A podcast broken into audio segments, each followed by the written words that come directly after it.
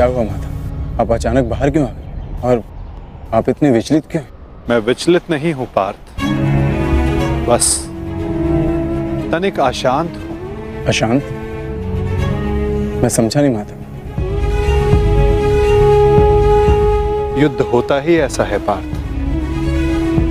जो मन को अशांत कर दे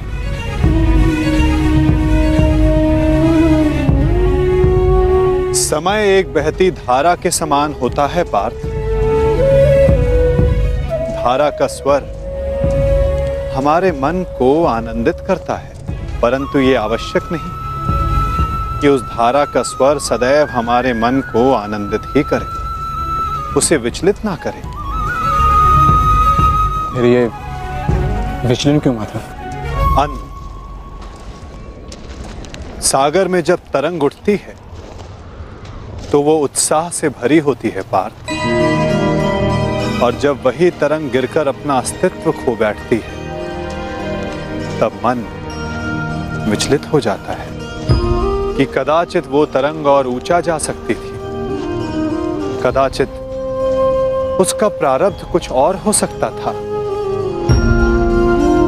परंतु तरंग का प्रारब्ध ही उठना और गिर जाना है माता है ना? तो फिर इसमें अशांत और विचलित होने की क्या बात है?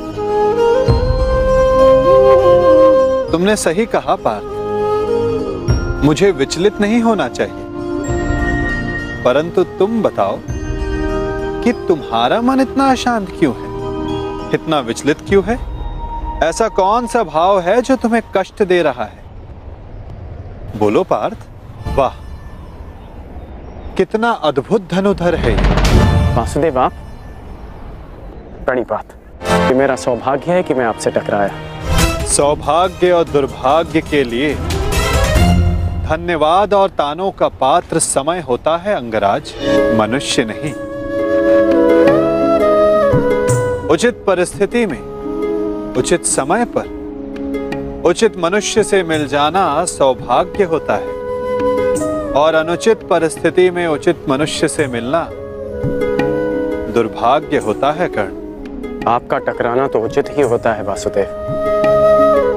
इसलिए यह सौभाग्य होता है। और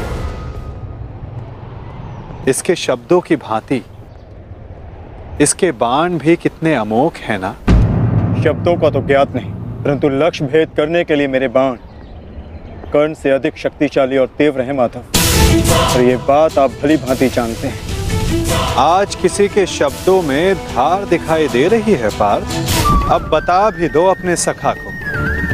ऐसी कौन सी बात है जो प्रतिपल तुम्हें और अधिक अशांत किए जा रहे है पार्थ?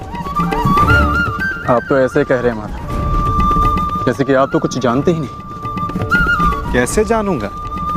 मैं कोई अंतर्यामी थोड़ी ना हूँ।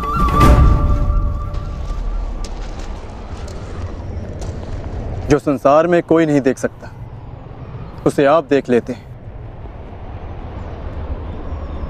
जो सबके समक्ष है, उससे अनजान होने का अभिनय करते हैं। आप भली भांति जानते हैं इस बात को, कि मैं इतना व्यग्र क्यों हूँ? क्यों आपके विचारों पर, आपके समय पर उसका अधिकार है? क्यों माता क्यों?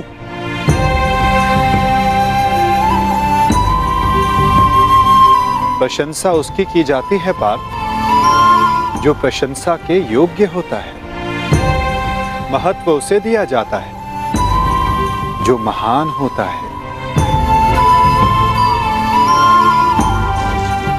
और समय उसे दिया जाता है, जो स्वयं समय को परिवर्तित करने की शक्ति रखता हो। और मैं क्या? कर्ण की कुशलता और लगन को देखकर उस पर कोई भी मोहित हो सकता है। ऐसा कोई नहीं। जो कर्ण की कुशलता को अनदेखा कर सके। केवल उनके। जो उसके प्रति ईर्ष्या रखते हैं। बस। बस माधव, रुक जाइए। आपको लगता है कि मुझे कर्ण से ईर्ष्या है? परंतु तो मुझे कर्ण से ईर्ष्या क्यों होगी माधव? मैं भी मानता हूँ कि वो एक महान धनुर्धारी है। और इस बात का मैं सम्मान भी करता हूँ। इसलिए उसके साथ अपना अधूरा द्वंद पूर्ण करना चाहता परंतु माधव आप कैसे भूल सकते हैं? वो अर्जुन ही था, जिसने विराट युद्ध में कर्ण को पराजित किया था। वो अर्जुन ही था, जिसने कर्ण के रहते हुए पांचाली के स्वयंवर को विजित किया था। मैं स्वीकार करता कि कर्ण एक महान योद्धा है, धनुर्धारी। परंतु मुझे आज तक उसने कोई अद्भुत बात नहीं दिखी। परंतु आज एक विचित्र बात का भान अवश्य हुआ है कि आपके हृदय में अर्जुन से अधिक कर्ण बसता है। पार्थ, विराट युद्धगाह में तुमने नहीं, सूर्यास्त ने उसे परास्त किया था। पांचाली के स्वयंवर एक सूत के प्रति क्षत्रियो के दीर्घाह ने जीता और रही बात मेरे मन में सम्मान की। तो पार्थ मेरे मन में, मेरे हृदय में, जितना सम्मान तुम्हारा है, उतना ही सम्मान अंगराज कर्ण का है, पार्थ। जलधारा की शक्ति का अनुमान, उसकी सतह को देखकर नहीं लगाया जा सकता, पार्थ। जलधारा की शक्ति, उसके भीतर छिपे उथल तरंगों में होता है, पार्थ।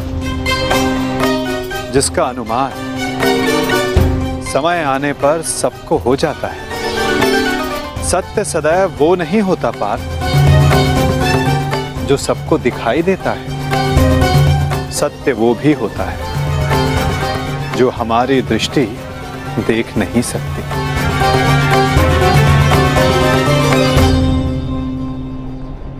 और बहुत शीघ्र तुम्हें उसका अनुमान भी हो जाएगा।